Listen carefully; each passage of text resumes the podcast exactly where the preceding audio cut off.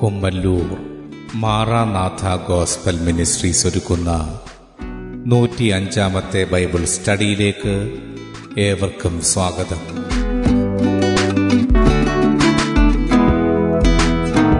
ശിഷ്യത്വം എന്ന വിഷയത്തിന്റെ പതിനഞ്ചാം ഭാഗത്തെ ആസ്പദമാക്കി അത്ഭുതങ്ങളും വെളിപ്പാടും എന്ന വിഷയത്തിന്റെ പന്ത്രണ്ടാം ഭാഗമാണ് നിങ്ങൾ കേൾക്കുവാൻ പോകുന്നത്.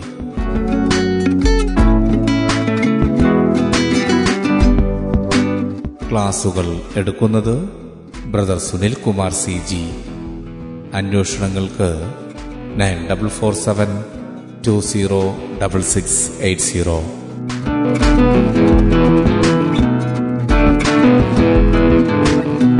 ഈ ക്ലാസുകളുടെ വീഡിയോ യൂട്യൂബിലും ലഭ്യമാണ്. Amen T V network Trivandrum Kerala. Triple nine five nine seven five nine eight zero.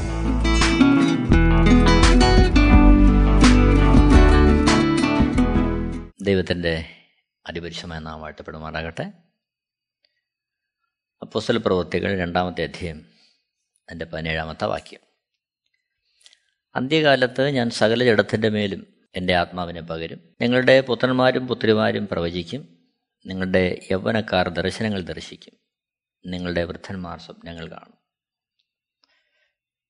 അന്ത്യകാലത്ത് യേശുക്രിസ്തുവിന്റെ മരണമടക്ക പുനരുദ്ധാനത്തിന് ശേഷം ആ കാലത്ത് അന്ത്യകാലത്ത് സകല ജഡത്തിന്റെ മേലും ദൈവത്തിന്റെ ആത്മാവിനെ പകരുവാനുള്ള വഴി യേശുക്രിസ്തുവിന്റെ പരമയാഗത്താൽ തുറന്നു എന്നാണ് നമ്മളിവിടെ വായിക്കുന്നത്. അതിന്റെ അനന്തരഫലം എന്ന വണ്ണം ദൈവരാജ്യത്തിന്റെ വെളിപ്പെടുത്തലിനായി ദൈവരാജ്യം സമീപിച്ചു എന്നുള്ളതിന്റെ പ്രത്യക്ഷമായ അടയാളത്തിനായി രോഗികളെ സൗഖ്യമാക്കുവാൻ ഭൂതങ്ങളെ പുറത്താക്കുവാൻ പ്രവചിക്കുവാൻ ദർശനങ്ങൾ കാണുവാൻ ഒക്കെ പരിശുദ്ധാത്മാവ് ഇടയാക്കുകയാണ്. ആ രീതിയിൽ ദൈവം ആഗ്രഹിക്കുന്ന തരത്തിൽ വ്യക്തികളെ ഉപയോഗിക്കുവാൻ ദൈവത്തിന് ഈ കാലഘട്ടത്തിൽ കഴിയും.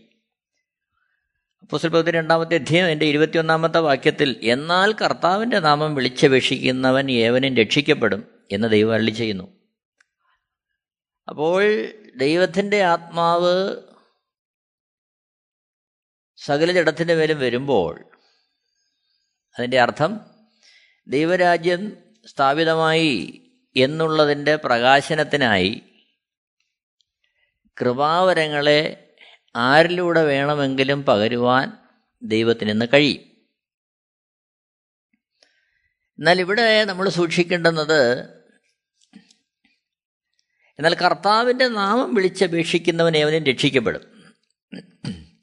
രക്ഷയുടെ അനുഭവത്തിലേക്ക് പ്രവേശിക്കുന്നത് കർത്താവ് അവിടുത്തെ രാജ്യത്തിന്റെ മഹത്വത്തിനായിട്ട് കൃപാവരങ്ങൾ നമ്മളിലൂടെ വെളിപ്പെടുത്തി എന്നുള്ളത് നമ്മൾ രക്ഷിക്കപ്പെട്ടു എന്നുള്ളതിന്റെ അടയാളമല്ല. മറിച്ച് വിളിച്ചപേക്ഷിക്കുന്നവനാണ് രക്ഷിക്കപ്പെടുന്നത്. അതിന്റെ അർത്ഥം യേശുവിനെ രക്ഷകനെന്നും പാപമോചകനും കർത്താവെന്നും അംഗീകരിച്ച് ആ യേശുക്രിസ്തുവിന്റെ ആ സ്നേഹത്തിൽ വസിക്കുവാൻ തന്നെ തന്നെ സമർപ്പിച്ച് കർത്താവിന് വേണ്ടി ജീവിക്കുവാൻ ആഗ്രഹിക്കുന്നവനാണ് രക്ഷയുടെ സന്തോഷത്തിലേക്ക് പ്രവേശിക്കുന്നത്.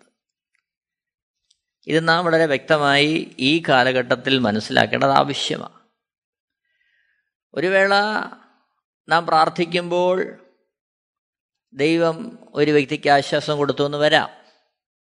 അവിടെ നമ്മൾ മനസ്സിലാക്കേണ്ടത് നമ്മുടെ കഴിവ് കൊണ്ടല്ല നമ്മുടെ ഗുണം കൊണ്ടല്ല വിശുദ്ധിയുടെ വലിപ്പം കൊണ്ടല്ല സമർപ്പണത്തിന്റെ ആഴം കൊണ്ടല്ല മറിച്ച് ആ വ്യക്തിയെ ദൈവം സ്നേഹിക്കുന്നു എന്നുള്ളത് കൊണ്ടും ആ വ്യക്തിക്ക് ദൈവരാജ്യത്തിന്റെ പ്രകാശനത്തെ നൽകുവാനുമാണ് കർത്താവ് അവനിലൂടെ നമ്മളിലൂടെ പ്രവർത്തിക്കുന്നത് എന്നുള്ള ബോധ്യം നമുക്കെപ്പോഴും ആവശ്യമാണ്.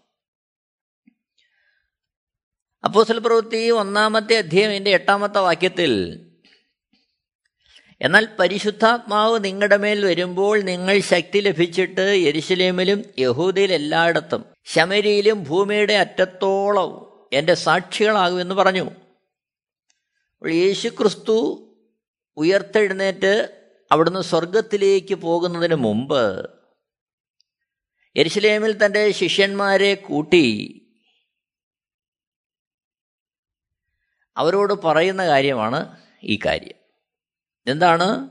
പരിശുദ്ധാത്മാവ് നിങ്ങളുടെ മേൽ വരുമ്പോൾ നിങ്ങൾ ശക്തി ലഭിച്ചിട്ട് എരിശലേമിലും യഹൂദിയിൽ എല്ലായിടത്തും ശമരിയിലും ഭൂമിയുടെ അറ്റത്തോളവും എന്റെ സാക്ഷികളാകുമെന്ന് പറഞ്ഞു. അപ്പോൾ അപ്പോസഭവത്തിൽ രണ്ടാമത്തെ അധ്യത്തിന്റെ പതിനേഴാമത്തെ വാക്യത്തിൽ അവിടെ നമ്മൾ കാണുന്നത് അവിടെ സ്വപ്നങ്ങൾ കാണും ദർശനങ്ങൾ കാണും പ്രവചിക്കും എന്നാൽ ഇവിടെ ശിഷ്യന്മാരോട് പറയുന്നത് ആത്മാവ് വരുമ്പോൾ നിങ്ങൾ യേശുവിന്റെ സാക്ഷികളാകും. അവരെ ഡയറക്റ്റ് നേരിട്ട് യേശുക്രിസ്തുവിന്റെ സാക്ഷികളാകുവാൻ യേശുക്രിസ്തുവിന്റെ പുനരുത്ഥാനത്തിന് സാക്ഷ്യം പറയുവാനുള്ള ദൗത്യം പരിശുദ്ധാത്മാവിന്റെ നിയോഗത്തിൽ അവരെ ഏൽപ്പിക്കുകയാണ്. യേശുക്രിസ്തുവിന്റെ ശിഷ്യന്മാരുടെ ദൗത്യം. പരിശുദ്ധാത്മാവ് അവർക്ക് നൽകപ്പെട്ടിരിക്കുന്നത് യേശുക്രിസ്തുവിന്റെ സാക്ഷിയാകുവാൻ. അതായത് മാനസാന്തരത്തിന്റെ അനുഭവത്തിലേക്ക് ജനങ്ങളെ നയിക്കുവാൻ. യേശുക്രിസ്തുവിലൂടെ ഒരുക്കപ്പെടുന്ന രക്ഷയുടെ മഹത്വത്തെ അവരോട് അറിയിക്കുവാൻ. അതാണ് ശിഷ്യന്മാർക്ക് നൽകുന്ന ദൗത്യം. ഒന്നാമത് വായിക്കുമ്പോൾ നമുക്കവിടെ കാണാൻ കഴിയുന്നുണ്ട് അപ്പോസ്റ്റൽ പ്രവൃത്തി മൂന്നാമത്തെ അധ്യയത്തിൽ ഒന്ന് മുതൽ വായിക്കുമ്പോൾ. അവിടെ ഒരിക്കൽ പത്രോസും യോഹന്നാനും ഒമ്പതാം മണി നേരം പ്രാർത്ഥനാ സമയത്ത് ദൈവാലയത്തിലേക്ക് ചെല്ലുമ്പോൾ അമ്മയുടെ ഗർഭം മുതൽ മുടന്തനായ ഒരാളെ ചിലർ ചുമന്നുകൊണ്ട് വന്നു. അവനെ ദൈവാലയത്തിൽ ചെല്ലുന്നതുകൊണ്ട് ഭിക്ഷയായിപ്പാൻ സുന്ദരം എന്ന ദൈവാലയ ഗോപുത്തെങ്കിൽ ദിനം പ്രതി ഇരുത്തുമാറുണ്ട്. മൂന്നാമത്തെ വാക്യം. അവൻ പത്രോസും യോഹന്നാനും ദൈവാലയത്തിൽ കടപ്പാൻ പോകുന്നത് കണ്ടിട്ട് ഭിക്ഷ ചോദിച്ചു. നാലാമത്തെ വാക്യത്തിൽ പത്രോസ് യോഹന്നാനോടുകൂടെ അവനെ ഉറ്റുനോക്കി ഞങ്ങളെ നോക്കൂ എന്ന് പറഞ്ഞു. അവൻ വല്ലതും കിട്ടുമെന്ന് കരുതി അവനെ സൂക്ഷിച്ചു നോക്കി. ആറാമത്തെ വാക്യം അപ്പോൾ പത്രോസ് വെള്ളിയും പൊന്നും എനിക്കില്ല എനിക്കുള്ളത് നിനക്ക് തരുന്നു. നസ്രയനായ യേശുക്രിസ്തുവിന്റെ നാമത്തിൽ നടക്ക എന്ന് പറഞ്ഞു അവനെ വലങ്കൈക്ക് പിടിച്ചെഴുന്നേൽപ്പിച്ചു ഇവിടെ പത്രോസും യോഹന്നാനും അമ്മയുടെ ഗർഭം മുതൽ മുടന്തനായ ഒരുവന് സൗഖ്യം നൽകുകയാണ് യേശുക്രിസ്തുവിന്റെ നാമത്തിൽ. എന്നാൽ ശേഷം നമ്മൾ കാണുന്നത് അവിടെ നിന്ന് താഴേക്ക് വരുമ്പോൾ മൂന്നാമത്തെ അധ്യയത്തിന്റെ പത്തൊൻപതാമത്തെ വാക്യത്തിൽ ആകയാൽ നിങ്ങളുടെ പാപങ്ങൾ മാഞ്ഞു കിട്ടേണ്ടതിന് മാനസാന്തരപ്പെട്ട് തിരിഞ്ഞുകൊള്ളുവൻ. ഇതാണ് സന്ദേശം. അപ്പോൾ ശിഷ്യന്മാരുടെ മേൽ ആത്മാവിനെ പകർന്നത് ആ ആത്മാവിന്റെ പകർച്ചയിലൂടെ ദൈവം അവരുടെ അവരിലൂടെ ചെയ്യുന്ന കാര്യങ്ങളിലൂടെ എന്ത് സംഭവിക്കുക? മാനസാന്തരത്തിന്റെ സന്ദേശം ഘോഷിക്കപ്പെടുക. നോക്കണം. പതിനേഴാമത്തെ വാക്യം നമ്മൾ കാണുന്നുണ്ട്. നിങ്ങളുടെ പ്രമാണികളെപ്പോലെ നിങ്ങളും അറിയായ്മ കൊണ്ട് പ്രവർത്തിച്ചുവെന്ന് ഞാൻ അറിയുന്നു. പതിനെട്ടാമത്തെ വാക്യത്തിൽ ദൈവമോ തന്റെ ക്രിസ്തു കഷ്ടം അനുഭവിക്കുമെന്നും സകല പ്രവാചകന്മാരും മുഖാന്തരം മുന്നറിയിച്ചത് ഇങ്ങനെ നിവർത്തിച്ചു. യേശുക്രിസ്തുവിന്റെ മരണ അടക്ക പുനരുത്ഥാനത്തിന് സാക്ഷി നൽകുകയാണ് ശിഷ്യന്മാർ. നമുക്കറിയാം ഇന്ന് യേശുക്രിസ്തുവിന്റെ നാമത്തിൽ പല കൂട്ടങ്ങളിലും അത്ഭുതങ്ങളും അടയാളങ്ങളും വീര്യപ്രവൃത്തികളും നടക്കുന്നുണ്ട്. പക്ഷേ അവിടെ പലയിടത്തും മാനസാന്തരത്തിന്റെ സന്ദേശം കേൾക്കാറില്ല. മനുഷ്യന്റെ ഭൗതികമായ ആവശ്യങ്ങളുടെ നിവർത്തിക്ക് വേണ്ടി പൂരണത്തിന് വേണ്ടി പ്രാർത്ഥനാ കൂട്ടായ്മകളിൽ കടന്നു വന്ന അനേകരുണ്ട്. ഒരു വേള അത് അതിൽ തന്നെ തെറ്റല്ലെങ്കിലും ദൈവം അതിലൂടെ ആഗ്രഹിക്കുന്നത് കർത്താവിന്റെ നാമം വിളിച്ചപേക്ഷിക്കുവാൻ കഴിയുന്ന തരത്തിൽ ഒരു രൂപാന്തരുടെ ജീവിതത്തിൽ വരണമെന്നുള്ളതാണ് ശിഷ്യന്മാരെല്ലാം കാണിച്ച മാതൃക അതാ. അവരിലൂടെ കർത്താവ് അത്ഭുതങ്ങളും അടയാളങ്ങളും പ്രവർത്തിച്ചപ്പോൾ അവിടെ എല്ലാം അവർ ഊന്നൽ നൽകിയത് യേശുക്രിസ്തുവിന്റെ മരണ അടക്ക പുനരുത്ഥാനം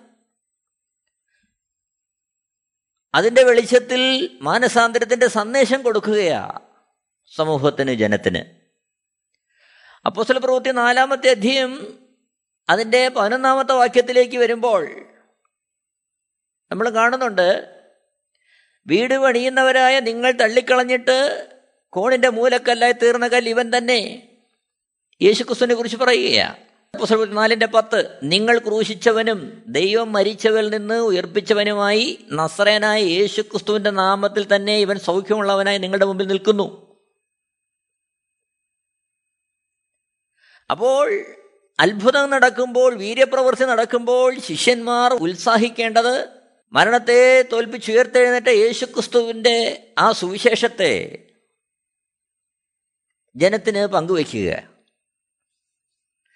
അപ്പോസ്തലർ നാലിന്റെ പന്ത്രണ്ടിൽ നമ്മൾ കാണുന്നുണ്ട് മറ്റൊരുത്തൽ രക്ഷയില്ല നാം രക്ഷിക്കപ്പെടുവാൻ ആകാശത്തിന്റെ കീഴിൽ മനുഷ്യരെ നൽകപ്പെട്ട വേറൊരു നാമവുമില്ല. ഇവിടെ അവർ യേശുക്രിസ്തുവിന്റെ സുവിശേഷത്തെ പങ്കുവെക്കുന്നത് നമ്മൾ കാണുകയാണ് അപ്പോസ്റ്റൽപത്തി അഞ്ചാമത്തെ അധ്യയത്തിലേക്ക് വരുമ്പോൾ അതിന്റെ പന്ത്രണ്ടാമത്തെ വാക്യം നമ്മൾ കാണുന്നുണ്ട്. അപ്പോസ്റ്റന്മാരുടെ കയ്യാൽ ജനത്തിന്റെ ഇടയിൽ പല അടയാളങ്ങളും അത്ഭുതങ്ങളും നടന്നു. പതിനഞ്ചാമത്തെ വാക്യം പത്രോസ് കടന്നു പോകുമ്പോൾ അവന്റെ നിഴലെങ്കിലും അവരിൽ വല്ലവരുടെയും മേൽ വീഴേണ്ടതിന് വീതികളിലും വിരിപ്പിന്മേലും കിടക്കമേലും കിടത്തും. ആരെ? രോഗികളെ പുറത്തു കൊണ്ടുവന്ന്. അപ്പോൾ രോഗികളുടെ മേൽ ആ പത്രോസിന്റെ നിഴലെങ്കിലും വീഴേണ്ടതിന് വേണ്ടി രോഗികളെ കൊണ്ടുവന്ന് കിടത്തുകയാണ് ഇതിലൂടെയെല്ലാം അവർ പങ്കുവെച്ച സന്ദേശം എന്താ? അഞ്ചിന്റെ മുപ്പത്. നിങ്ങൾ മരത്തിൽ തൂക്കിക്കൊന്ന യേശുവിനെ നമ്മുടെ പിതാക്കന്മാർ ദൈവം ഉയർപ്പിച്ചു. അവർ പുനരുത്ഥാനത്തിന് സാക്ഷി നിൽക്കുകയാണ്. ഇസ്രയേലിന് മാനസാന്തരവും പാപമോചനവും നൽകുവാൻ ദൈവം അവനെ പ്രഭുവായും രക്ഷിതാവായും തന്റെ വലം കൈയാൽ ഉയർത്തിയിരിക്കുന്നു. മുപ്പത്തിരണ്ടാമത്തെ വാക്യം ഈ വസ്തുതയ്ക്ക് ഞങ്ങളും ദൈവം തന്നെ അനുസരിക്കുന്നവർക്ക് നൽകിയ പരിശുദ്ധാത്മാവും സാക്ഷികളാകുന്നു എന്ന് ഉത്തരം പറഞ്ഞു. അപ്പോൾ അവർ പരിശുദ്ധാത്മാവിനാൽ യേശുക്രിസ്തുവിന്റെ പുനരുത്ഥാനത്തിന് സാക്ഷി നിൽക്കുകയാണ് എന്നെ കേൾക്കുന്ന പ്രിയരെ വീണ്ടും നമ്മൾ മുമ്പോട്ട് വായിക്കുമ്പോൾ പൗലോസിനെ കുറിച്ച് കാണുന്നുണ്ട് അപ്പോസ്റ്റൽ പ്രവൃത്തി പതിനാലാമത്തെ അധ്യയം എട്ടാമത്തെ വാക്യത്തിൽ ലുസ്രയിൽ അമ്മയുടെ ഗർഭം മുതൽ മുടന്തനായി ഒരിക്കലും നടന്നിട്ടില്ലാതെയും കാലിന് ശക്തിയില്ലാതെയും ഉള്ളൊരു പുരുഷനിരുന്നിരുന്നു അവൻ പൗലോസ് സംസാരിക്കുന്നത് കേട്ട് അവൻ അവനെ ഉറ്റുനോക്കി സൗഖ്യം പ്രാപിപ്പാൻ അവന് വിശ്വാസമുണ്ട് എന്ന് കണ്ടിട്ട് നീ എഴുന്നേറ്റ്. കാലുനി നിവർ നിൽക്കുക എന്ന് ഉറക്ക പറഞ്ഞു അവൻ കുതിച്ചെഴുന്നേറ്റ് നടന്നു. ശേഷം നമ്മൾ താഴോട്ട് വായിക്കുമ്പോൾ നമ്മൾ കാണുന്നുണ്ട്.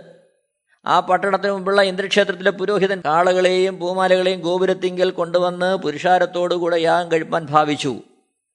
പതിനാലാമത്തെ വാക്യം ഇത് അപ്പോസന്മാരായ ഭർണവാസും പൗലോസും കേട്ടിട്ട് വസ്ത്രം കീറിക്കൊണ്ട് പുരുഷാരത്തിന്റെ ഇടയിലേക്ക് ഓടിച്ചെന്ന് നിലവിളിച്ച് പറഞ്ഞു പതിനഞ്ചാമത്തെ വാക്യത്തിൽ പുരുഷന്മാരെ നിങ്ങൾ ഈ ചെയ്യുന്നത് എന്ത് ഞങ്ങൾ നിങ്ങളോട് സമസ്വഭാവമുള്ള മനുഷ്യരത്രേ നിങ്ങൾ ഈ വ്യർത്ഥ കാര്യങ്ങളെ വിട്ട് ആകാശവും ഭൂമിയും സമുദ്രവും അവയിലുള്ള സകലം ഉണ്ടാക്കിയ ജീവനുള്ള ദൈവത്തിങ്കിലേക്ക് തിരിയണം എന്നുള്ള സുവിശേഷം ഞങ്ങൾ നിങ്ങളോട് അറിയിക്കുന്നു.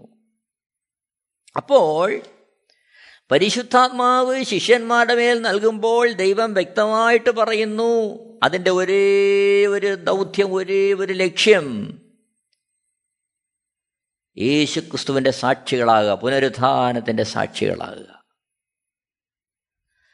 നോക്കണം ലൂക്കോസിന്റെ സുവിശേഷം പത്താമത്തെ അധ്യയം പതിനേഴ് മുതൽ നമ്മൾ വായിക്കുമ്പോൾ കർത്താവ് എഴുപത് ശിഷ്യന്മാരെ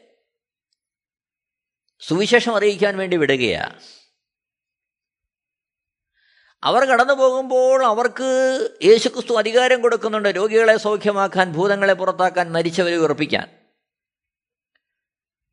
ദുഃഖസുവിശേഷം പത്തിന്റെ പതിനേഴ് മുതൽ വായിക്കുമ്പോൾ പതിനേഴാമത്തെ വാക്യം നമ്മൾ കാണുന്നുണ്ട്. ആ എഴുപത് പേർ സന്തോഷത്തോടെ മടങ്ങി വന്നു. കർത്താവേ നിന്റെ നാമത്തിൽ ഭൂതങ്ങളിൽ ഞങ്ങൾക്ക് കീഴടങ്ങുന്നു എന്ന് പറഞ്ഞു. അപ്പോൾ യേശു അവരോട് പറയുക പതിനെട്ടാമത്തെ വാക്യത്തിൽ അവൻ അവരോട് സാത്താൻ മിന്നൻ പോലെ ആകാശത്ത് നിന്ന് വീഴുന്നത് ഞാൻ കണ്ടു. ശേഷം വായിക്കുന്നു പാമ്പുകളെയും തേളുകളെയും ശത്രുവിന്റെ സകല ബലത്തെയും ചവിട്ടുവാൻ ഞാൻ നിങ്ങൾക്ക് അധികാരം തരുന്നു. ഒന്നും നിങ്ങൾക്കൊരു ദോഷവും വരുത്തുകയില്ല. എന്നാൽ ഇരുപതാമത്തെ വാക്യം ശ്രദ്ധിക്കണം. എങ്കിലും ഭൂതങ്ങൾ നിങ്ങൾക്ക് കീഴടങ്ങുന്നതിലല്ല നിങ്ങളുടെ പേർ സ്വർഗത്തിൽ എഴുതിയിരിക്കുന്നതിലത്രേ സന്തോഷിപ്പിൻ. ഇവിടെ ആണ് ശിഷ്യന്മാരുടെ ദൗത്യത്തിന്റെ കാതിൽ നമ്മൾ കാണുന്നത്. അത്ഭുതങ്ങൾ നടക്കുന്നതിലോ വീര്യപ്രവൃത്തികൾ നടക്കുന്നതിലോ കർത്താവ് നമ്മളുടെ കൃപാവരങ്ങളുടെ ശുശ്രൂഷ ചെയ്യുന്നതിലോ അല്ല നമ്മൾ പുകഴേണ്ടത് സന്തോഷിക്കേണ്ടത്. നാം ഇതെല്ലാം ചെയ്യേണ്ടത് ആവശ്യം പക്ഷെ ചെയ്യുന്നത് എന്തിനു വേണ്ടി? ദൈവരാജ്യത്തിന്റെ മഹത്വത്തിനായി. എന്റെ പേരുയരേണ്ടതിനല്ല. നമ്മുടെ ആ സമൂഹത്തിലുള്ള ബഹുമാനം കൂട്ടേണ്ടതിനല്ല. നമ്മളെ പത്ത് പേർ അറിയണമെന്നുള്ള ചിന്തയിലല്ല. ഒരേ ഒരു ലക്ഷ്യം. എന്താണ്? യേശു ക്രിസ്തുവിന്റെ നാമം ഉയരണം. നാം സന്തോഷിക്കുന്നതിന്റെ അടിസ്ഥാന ഘടകം വേറൊന്നുമല്ല. നമ്മളുടെ പേര് സ്വർഗത്തിൽ എഴുതിയിരിക്കുന്നു എന്നുള്ള സന്തോഷം. നിങ്ങൾക്കെന്ന് പ്രിയരെ ലൂക്കോസിന്റെ സുവിശേഷം പത്താമത്തെ ഇരുപത്തൊന്നാമത്തെ വാക്യത്തിൽ യേശു അതിനോട് ചേർന്ന് ഒരു പ്രസ്താവന നടത്തുന്നുണ്ട്. ആ നാഴികയിൽ അവൻ പരിശുദ്ധാത്മാവിൽ ആനന്ദിച്ച് പറഞ്ഞത് പിതാവേ സ്വർഗത്തിനും ഭൂമിക്കും കർത്താവായുള്ളവേ നീ ഇത് ജ്ഞാനികൾക്കും വിവേകികൾക്കും മറച്ച് ശിശുക്കൾക്ക് വെളിപ്പെടുത്തിയതുകൊണ്ട് ഞാൻ നിന്നെ വാഴ്ത്തുന്നു. അതേ പിതാവേ ഇങ്ങനെ നിനക്ക് പ്രസാദം തോന്നിയല്ലോ. അപ്പോൾ ഇത് യേശുക്രിസ്തുവിന്റെ ആ വെളിപ്പാടിനാൽ ഒരുവന്റെ ഹൃദയത്തിൽ ഉണ്ടാകേണ്ടതാണ്. ദൈവം ഒരുവന് വെളിപ്പെടുത്തി തരുമ്പോഴാണ് അവൻ ഈ കാര്യങ്ങൾ ഗ്രഹിക്കാൻ കഴിയുന്നത്. ദൈവം ഈ കാര്യങ്ങൾ വെളിപ്പെടുത്തി തരുമ്പോൾ നാം അതിനെ അനുസരിക്കുക എന്നുള്ളതാണ് ദൈവം നമ്മളിൽ ആഗ്രഹിക്കുന്ന കാര്യം. അപ്പോൾ നമ്മിലൂടെ കൃപാവര ശുശ്രൂഷകൾ പരിശുദ്ധാത്മാവിന്റെ ശുശ്രൂഷകൾ ആ ശുശ്രൂഷകൾ വെളിപ്പെടുമ്പോൾ നാം അതിൽ തന്നെ സന്തോഷിക്കുന്നതിലുപരിയായി അതിലൂടെ എല്ലാം നമ്മുടെ ആത്യന്തികമായ ലക്ഷ്യം യേശു ക്രിസ്തുവിന്റെ സ്നേഹത്തെ പകരുക സുവിശേഷത്തെ അറിയിക്കുക. എന്നാൽ നാം അടിസ്ഥാനപരമായി സന്തോഷിക്കുന്ന കാര്യം മറ്റൊന്നുമല്ല. നമ്മുടെ പേര് സ്വർഗത്തിൽ എഴുതിയിട്ടുണ്ട്. അതിലാണ് നമ്മുടെ സന്തോഷം. ഇത് നമ്മൾ വ്യക്തമായി തിരിച്ചറിഞ്ഞ് മനസ്സിലാക്കണം. അന്ത്യകാലത്ത് സകല ജഡത്തിന്റെ മേലും ആത്മാവിനെ പകരും. നമ്മളിലൂടെ കേവലം പരിശുദ്ധാത്മാവിന്റെ ആ പകർച്ചയിൽ അത്ഭുതങ്ങളോ അടയാളങ്ങളോ വീര്യപ്രവൃത്തികളോ നടക്കുന്നു എന്നുള്ളത് കൊണ്ട് നാം തൃപ്തരായി പോകരുത്. ഇതൊക്കെ നമ്മളിലൂടെ നടക്കുന്നു എന്ന് കരുതി നാം ദൈവത്തിന്റെ ഇഷ്ടത്തിലാണ് എന്ന് കരുതി നാം തെറ്റിദ്ധരിച്ചു പോകരുത്. ദൈവത്തിന്റെ ഇഷ്ടത്തിലായിരിക്കുമ്പോൾ ദൈവരാജ്യത്തിന്റെ വിശാലതയ്ക്കായി ദൈവാത്മാവിന്റെ നിയന്ത്രണത്താൽ നമുക്കിതൊക്കെയും ചെയ്യാൻ കഴിയും. അങ്ങനെ ചെയ്യുമ്പോഴൊക്കെ അവിടെ നടക്കുന്ന കാര്യം അവിടെ ഉയർത്തപ്പെടുന്നത് യേശുവിന്റെ നാമമായിരിക്കും. അതിലൂടെ എല്ലാം പകരപ്പെടുന്ന സന്ദേശം മാനസാന്തരത്തിന്റെ സന്ദേശമായിരിക്കും. അതിലൂടെ എല്ലാം അവർ കേൾക്കുന്ന അനുഭവിക്കുന്ന ജനത്തെ യേശുവിനോടടുക്കുവാൻ ദൈവരാജ്യത്തോടടുക്കുവാൻ നിത്യതയിലേക്കുള്ള പ്രത്യാശയിലേക്ക് അവരെ ഉത്സാഹിപ്പിക്കുവാനായിരിക്കും സന്ദേശത്തിന്റെ കാതൽ. അത് നമ്മൾ മനസ്സിലാക്കേണ്ടത് ആവശ്യമാണ് എന്നാൽ ശിഷ്യന്മാരാകാതെ തന്നെ ദൈവരാജ്യത്തിന്റെ സാന്നിധ്യം വെളിപ്പെടുത്തുവാൻ ദൈവത്തിന് ആരെയും കൃപാവരങ്ങൾ നൽകി ഉപയോഗിക്കുവാനും കഴിയും. അത് നമ്മൾ വളരെ വ്യക്തമായിട്ട് തിരിച്ചറിയേണ്ടത് ആവശ്യമാണ് അതുകൊണ്ട് ദൈവം നമ്മളുടെ അത്ഭുതങ്ങളോ വീര്യപ്രവൃത്തികളോ ചെയ്യുന്നു എന്നുള്ളത് നമ്മൾ ശിഷ്യന്മാരായി എന്നുള്ളതിന്റെ അടയാളമല്ല. മറിച്ച് അത് അടയാളമാകുന്നത് മറ്റൊന്നുമല്ല. യേശു ക്രിസ്തു മരിച്ചു അടക്കം ചെയ്യപ്പെട്ടു ഉയർത്തെഴുന്നേറ്റു പരിശുദ്ധാത്മാവിനെ ഭൂമിയിലേക്ക് അയച്ചു തന്നു എന്നുള്ളതിന്റെ അടയാളമാണ്. അതുകൊണ്ട് തന്നെ ആരിലൂടെയും ദൈവരാജ്യത്തിലേക്ക് അടുപ്പിക്കാനുള്ള പ്രവൃത്തി ആരിലൂടെയും ദൈവത്തിന് ചെയ്യാൻ കഴിയും എന്നുള്ളതിന്റെ അടയാളമാണ്. എന്നാൽ നാം നിത്യതയിൽ കർത്താവിനോടൊപ്പം കാണണമെങ്കിൽ നമ്മളിൽ ദൈവം പ്രതീക്ഷിക്കുന്ന നാം മാനസാന്തരപ്പെട്ട് കർത്താവിനെടുക്കണം ഇത് നമ്മൾ മനസ്സിലാക്കണം. നോക്കണം മത്തായി സുവിശേഷം ഏഴാമത്തെ അധ്യയന്റെ ഇരുപത്തൊന്നാമത്തെ വാക്യത്തിൽ നമ്മൾ കാണുന്നുണ്ട് വ്യക്തമായിട്ട്. എന്നോട് കർത്താവേ കർത്താവേ എന്ന് പറയുന്നവൻ ഏവനുമല്ല. സ്വർഗസ്ഥനായ എന്റെ പിതാവിന്റെ ഇഷ്ടം ചെയ്യുന്നവൻ അത്രേ സ്വർഗരാജ്യത്തിൽ കിടക്കുന്നത്. ഇത് നാം ഒത്തിരി സൂക്ഷിക്കേണ്ട ഒരു പ്രസ്താവനയാണ്. മത്തായ സുവിശേഷം അഞ്ച് ആറ് ഏഴ് അധ്യായങ്ങളിൽ ദൈവരാജ്യത്തിന്റെ ഉപദേശം ദൈവം നൽകുകയാണ്. ഭൂമിയിൽ യേശുക്രിസ്തുവിന്റെ സ്നേഹത്താൽ പിടിക്കപ്പെട്ടവൻ എന്തിലേക്കാണ് ഉത്സാഹിക്കേണ്ടത്? അവൻ ഏതിലേക്കാണ് വളരേണ്ടത്? എന്നുള്ള മാർഗരേഖ മത്തായി സുവിശേഷം അഞ്ച് ആറ് ഏഴ് അധ്യായങ്ങൾ ദൈവം നൽകുകയാണ്. അടിസ്ഥാനപരമായിട്ട്. നാം സുവിശേഷങ്ങളിൽ ആകമാനം പഠിക്കുമ്പോൾ അവിടെ എല്ലാം നാം കാണുന്നത് യേശുക്രിസ്തുവിന്റെ ഉപദേശങ്ങളാണ്. എന്നാൽ അഞ്ച് ആറ് ഏഴ് അധ്യായങ്ങളിൽ വളരെ വ്യക്തമായിട്ട് കർത്താവ് ഇതിന്റെ അടിസ്ഥാനം ഇടുകയാണ്. ആ ഏഴാമത്തെ അധ്യയത്തിൽ മതശിഷം ഏഴാമത്തെ അധ്യയന്റെ ഇരുപത്തിയൊന്നാമത്തെ വാക്യത്തിൽ ആ ഉപദേശങ്ങളുടെ സമാപ്തിയിലേക്ക് വരുമ്പോൾ കർത്താവ് അവിടെ പറയുകയാ എന്നോട് കർത്താവേ കർത്താവേ എന്ന് പറയുന്നവനേവനുമല്ല യേശുവിനെ കർത്താവേ കർത്താവേ എന്ന് വിളിക്കുന്നവനേവനുമല്ല മറിച്ച് എന്താണ്? സ്വർഗസ്ഥനായ എന്റെ പിതാവിന്റെ ഇഷ്ടം ചെയ്യുന്നവൻ അത്രേ സ്വർഗരാജ്യത്തിൽ കടക്കുന്നത്. അപ്പോൾ സ്വർഗരാജ്യത്തിലേക്ക് കടക്കണമെങ്കിൽ പിതാവിന്റെ ഇഷ്ടം ചെയ്യണം. ഇരുപത്തിരണ്ടാമത്തെ വാക്യത്തിൽ കാണുന്നു. കർത്താവേ കർത്താവെ നിന്റെ നാമത്തിൽ ഞങ്ങൾ പ്രവചിക്കുകയും നിന്റെ നാമത്തിൽ ഭൂതങ്ങളെ പുറത്താക്കുകയും നിന്റെ നാമത്തിൽ വളരെ വീര്യപ്രവൃത്തികൾ പ്രവർത്തിക്കുകയും ചെയ്തില്ലയോ എന്ന് പലരും ആ നാളിൽ എന്നോട് പറയും. അന്ന് ഞാൻ അവരോട് ഞാൻ ഒരു നാളും നിങ്ങളെ അറിഞ്ഞിട്ടില്ല. അധർമ്മം പ്രവർത്തിക്കുന്നവരെ എന്നെ വിട്ടുപോകുവിനെന്ന് തീർത്ത് പറയും. നമ്മൾ ഈ ഭാഗം മനസ്സിലാക്കണം. അപ്പോൾ അന്ത്യകാലത്ത് സകല ജഡത്തിന്റെ മേലും ആത്മാവിനെ പകരുക നിമിത്തം പുത്രന്മാരും പുത്രിമാരും പ്രവചിക്കുന്നു. യൗവനക്കാർ ദർശനങ്ങൾ ദർശിക്കുന്നു. വൃദ്ധന്മാർ സ്വപ്നങ്ങൾ കാണുന്നു. ദാസന്മാരും ദാസിമാരും ആത്മാവിനാൽ പ്രവചിക്കുന്നു. അപ്പോൾ ആ ഒരർത്ഥത്തിൽ ആ ഒരു പ്രവൃത്തിയിൽ നാം ആയിരിക്കുന്നു എന്നുള്ളത് കൊണ്ട് അത് ദൈവത്തിന്റെ ഇഷ്ടം സമ്പൂർണമായി നാം ചെയ്യുന്നു എന്നുള്ളതിന്റെ അടയാളമല്ല. അതാണ് മത്തായി സുവിശേഷം ഏഴാമത്തെ അധ്യയത്തിന്റെ ഇരുപത്തിരണ്ടാമത്തെ വാക്യം നമ്മൾ കാണുന്നത്. കർത്താവെ കർത്താവെ നിന്റെ നാമത്തിൽ ഞങ്ങൾ പ്രവചിച്ചു. നിന്റെ നാമത്തിൽ ഭൂതങ്ങളെ പുറത്താക്കി. നിന്റെ നാമത്തിൽ വളരെ വീര്യപ്രവൃത്തികൾ ചെയ്തു. അനേകരും പറയുകയാ. കാരണം ദൈവരാജ്യം സ്ഥാപിതമായതുകൊണ്ട് യേശുക്രിസ്തുവിന്റെ മരണകടക്ക് പുനരുത്ഥാനത്താൽ പരിശുദ്ധാത്മാവിനെ ഭൂമിയിലേക്ക് നൽകപ്പെട്ടതുകൊണ്ട് ആരിലൂടെയും ദൈവരാജ്യത്തിന്റെ ആ വെളിപ്പെടുത്തൽ യേശുക്രിസ്തു നടത്തുകയാണ്. അപ്പോൾ ഇവിടെ സംഭവിച്ചു പോയ കാര്യം പ്രവചിച്ചവർ ഭൂതങ്ങളെ പുറത്താക്കിയവർ വീര്യപ്രവൃത്തികൾ ചെയ്തവർ അവർ കരുതി ദൈവത്തിന്റെ സമ്പൂർണ ഇഷ്ടം ചെയ്യുന്നത് കൊണ്ടാണ് അവരിലൂടെ ഈ കാര്യങ്ങൾ ചെയ്യുന്നത് എന്നുള്ളൊരു മിഥ്യാധാരണ അവിടെ അകത്ത് വന്നു. പക്ഷേ കർത്താവ് അവരോട് പറയുന്നു മത്തായി സുവിശേഷം ഏഴിന്റെ ഇരുപത്തി മൂന്ന് അന്ന് ഞാൻ അവരോട് ഞാൻ ഒരു നാൾ നിങ്ങളെ അറിഞ്ഞിട്ടില്ല. അധർമ്മം പ്രവർത്തിക്കുന്നവരെ എന്നെ വിട്ടുപോകുവിൻ.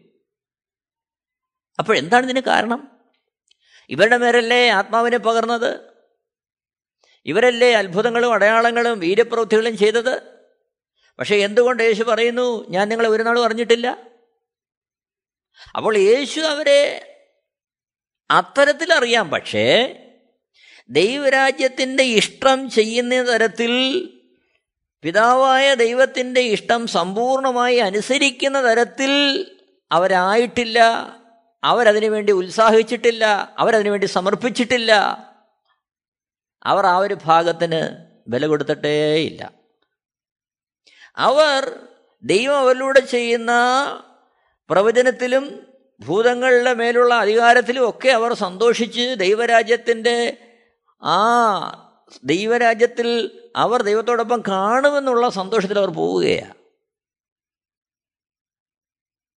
എന്നെ കേൾക്കുന്ന പ്രിയരെ നമ്മുടെ ഭയത്തോടെ വിറയലോടെ നാം ഓർക്കേണ്ടത് കാര്യമാണത്. ദൈവരാജ്യത്തിന്റെ വിശാലതയ്ക്ക് വേണ്ടി ദൈവത്തിന് ആരെയും ഉപയോഗിക്കാൻ കഴിയും? അത് ദൈവത്തിന്റെ സമ്പൂർണ അധികാരത്തിന്റെ കീഴിലുള്ള കാര്യമാണ് എന്നാൽ നമ്മളെക്കുറിച്ച് ദൈവം ആഗ്രഹിക്കുന്നത് ദൈവത്തിന്റെ ഇഷ്ടം ചെയ്യുക മാനസാന്തരപ്പെടുക ദൈവത്തിങ്കിലേക്ക് തിരിയുക ദൈവത്തിന്റെതായ ഇഷ്ടം ചെയ്തുകൊണ്ട് ദൈവത്തിന്റെ പ്രവൃത്തി നമ്മളിലൂടെ തികയ്ക്കുക. അവിടെയാണ് നാം ഇത് ഓർക്കേണ്ടുന്ന കാര്യം. നോക്കണം സ്വപ്നങ്ങൾ വെളിപ്പാട് അങ്ങനെയുള്ള കാര്യങ്ങൾ നൽകി ഇന്ന് ദൈവം അനേകരെ ഉപയോഗിക്കുന്നുണ്ട്. പല കൂട്ടങ്ങളിൽ ഉപയോഗിക്കുന്നുണ്ട് പല കൂട്ടായ്മകളിൽ ഉപയോഗിക്കുന്നുണ്ട്. പക്ഷേ നമ്മളെപ്പോഴും മതായ സുവിശേഷം ഏഴാമത്തെ അധ്യയത്തിന്റെ ഇരുപത്തിയൊന്ന് ഇരുപത്തിരണ്ട് ഇരുപത്തിയൊന്ന് വാക്യങ്ങൾ നമ്മൾ വളരെ ശക്തമായിട്ട് ഓർക്കേണ്ടത് ആവശ്യമാണ്. അതോടൊപ്പം തന്നെ നമ്മൾ ഓർക്കണം മത്തായ സുവിശേഷം ഏഴാമത്തെ അധ്യയം അതിന്റെ ഇരുപത്തിമൂന്ന് വരത്തായിട്ടുള്ള വാക്യങ്ങൾ.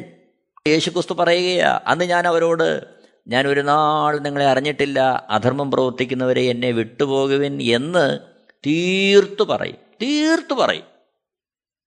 അവിടെ ഒരു സന്ദേഹത്തിന് ഇവിടെ നൽകാതെ തീർത്തു പറയുമെന്ന് പറയുകയാണ് അതിനോടൊപ്പം പറയുന്നു ഇരുപത്തിനാലാമത്തെ വാക്യം ആകയാൽ എന്റെ ഈ വചനങ്ങളെ കേട്ട് ചെയ്യുന്നവനൊക്കെയും പാറമേൽ വീട് പണിത ബുദ്ധിയുള്ള മനുഷ്യരുടെ തുല്യനാകുന്നു. അപ്പോൾ യേശുക്രിസ്തു പറയുന്ന യേശുക്രിസ്തുവിന്റെ ഉപദേശങ്ങൾ കേട്ട് അതനുസരിച്ച് ചെയ്ത് ജീവിക്കുക. അതാണ് ബുദ്ധിയുള്ള മനുഷ്യൻ. അത് യേശുക്രിസ്തുവിനെ അനുസരിച്ച് യേശുക്രിസ്തുവിന്റെ ഇഷ്ടത്തിന് വേണ്ടി നമ്മൾ ഏൽപ്പിച്ചു കൊടുക്കുകയാണ്. അതാണ് ക്രിസ്ത്യ ജീവിതം. അതിനാണ് ദൈവം നമ്മളെ വിളിച്ചിരിക്കുന്നത്. എന്നാൽ കേട്ട് ചെയ്യാതെ തന്നെ യേശുവിന്റെ ശബ്ദം കേട്ട് യേശുവിന്റെ ഇഷ്ടം കേട്ട് യേശുവിന്റെ ഉപദേശം കേട്ട് ചെയ്യാതെ തന്നെ ദൈവരാജ്യത്തിന്റെ വിശാലതയ്ക്ക് വേണ്ടി എന്നെ നിങ്ങളെ ദൈവത്തിന് ഉപയോഗിക്കാൻ കഴിയും. എന്തുകൊണ്ട്? യേശുക്രിസ്തുവിലൂടെ ആദാമ്യമായ അനുസരണക്കേടിന് പരിഹാരമുണ്ടായി യേശുക്രിസ്തുവിന്റെ അനുസരണത്താൽ. തന്നിമിത്തം പരിശുദ്ധാത്മാവെന്ന ദാനത്തെ ഭൂമിയിലേക്ക് തന്നു. ദൈവരാജ്യം സമീപിച്ചിരിക്കുന്നു എന്നുള്ളതിന്റെ തെളിവിനായിട്ട് ആരെയും സൗഖ്യമാക്കാനോ ആരോടും ദൂതറിയിക്കാനോ ഒക്കെ പരിശുദ്ധാത്മാവിനെ നമ്മൾ ഉപയോഗിക്കും. ഇവിടെയാണ് നാം തിരിച്ചറിയേണ്ടത്. നമ്മുടെ നിലപാടെന്താണ്? നമ്മുടെ അവസ്ഥ എന്താണ് കേവലം കർത്താവ് നമ്മളിലൂടെ ദൈവരാജ്യത്തിന്റെ വെളിപ്പെടുത്തലിനായി ചെയ്തുകൊണ്ടിരിക്കുന്ന അത്ഭുതം അടയാളങ്ങൾ വീര്യപ്രവൃത്തികൾ ഇതിലൊക്കെയാണോ നമ്മുടെ സന്തോഷവും പ്രത്യാശയും പ്രാഗൽഭ്യമൊക്കെ നിലനിൽക്കുന്നത്? അങ്ങനെയാണെങ്കിൽ ഓർക്കുക നമ്മൾ തെറ്റിപ്പോയി. കേവലം അതല്ല നമ്മുടെ വിഷയം. ഇവിടെ യേശുക്രിസ്തു പറയുന്നത് അവിടുത്തെ ഉപദേശങ്ങൾ കേട്ട് നാം അത് ചെയ്യുന്നവരായിരിക്കുക. അപ്പോൾ നമ്മളിലൂടെ ദൈവരാജ്യത്തിന്റെ വിശാലതയ്ക്കായി അത്ഭുതങ്ങളും അടയാളങ്ങളും വീര്യപ്രവൃത്തികളൊക്കെ ദൈവം ചെയ്തെന്ന് വരാം. അങ്ങനെ ചെയ്യുമ്പോഴും നമ്മുടെ ഉദ്ദേശം മറ്റൊന്നുമല്ല. നാം അവിടെ ഉയർത്തുകയാണ് യേശുക്രിസ്തുവിനെ. മാനസാന്തരത്തിന്റെ സന്ദേശം അതനുഭവിക്കുന്ന ജനങ്ങളിലേക്ക് എത്തിക്കുകയാണ് അവിടെ യേശുക്രിസ്തുവിന്റെ സ്നേഹത്തിലേക്ക് ജനങ്ങളെ മാടി വിളിക്കുകയാണ് നമ്മിലൂടെ. ശിഷ്യന്മാരിലൂടെ കർത്താവ് ചെയ്തതാ. ഈ കാലഘട്ടത്തിൽ യേശുക്രിസ്തുവിന്റെ സ്നേഹത്താൽ പിടിക്കപ്പെട്ട് മാനസാന്തരത്തിന്റെ അനുഭവത്താൽ ദൈവത്തിന്റെ അടുത്തേക്ക് തിരിഞ്ഞ് ദൈവരാജ്യത്തിന് വേണ്ടി ഓടുന്ന അധ്വാനിക്കുന്ന ഓരോ വ്യക്തികളുടെ ദൈവം ആഗ്രഹിക്കുന്ന ഇതാണ്. കേവലം ദൈവം നമ്മളുടെ ചെയ്യിക്കുന്ന ചില കൃപാവരങ്ങളുടെ ആ വെളിപ്പെടുത്തലല്ല മറിച്ച് സ്വർഗത്തിൽ നമ്മുടെ പേരെഴുതിയിരിക്കാൻ നമുക്ക് സന്തോഷിക്കാം. കർത്താവിന്റെ ഇഷ്ടം ചെയ്യുവാൻ നമുക്ക് നമ്മളെ തന്നെ സമർപ്പിക്കാം. ഈ പ്രത്യാശയാൽ നമുക്ക് നമ്മുടെ ദൗത്യം തികയ്ക്കാം. കർത്താവിന് വേണ്ടി നമുക്ക് ഒരുങ്ങിയിരിക്കാം. ദൈവം എല്ലാവരെയും ധാരാളമായിട്ട് അനുഗ്രഹിക്കട്ടെ. ദൈവത്തിന്റെ നാമം മഹത്വം എടുക്കട്ടെ. ആമേൻ. Amen T V network Christian internet channel സുവിശേഷീകരണത്തിന്റെ വ്യത്യസ്ത മുഖം തേടിയുള്ള യാത്ര YouTube and Facebook. Amen T V network Trivandrum Kerala. ഞങ്ങളുടെ വിലാസം Maranatha gospel ministries Marankuzhi Kummalloor P O Kollam. ആറ് ഒൻപത് ഒന്ന് അഞ്ച് ഏഴ് മൂന്ന്. അന്വേഷണങ്ങൾക്ക് nine double four seven two zero double six eight zero.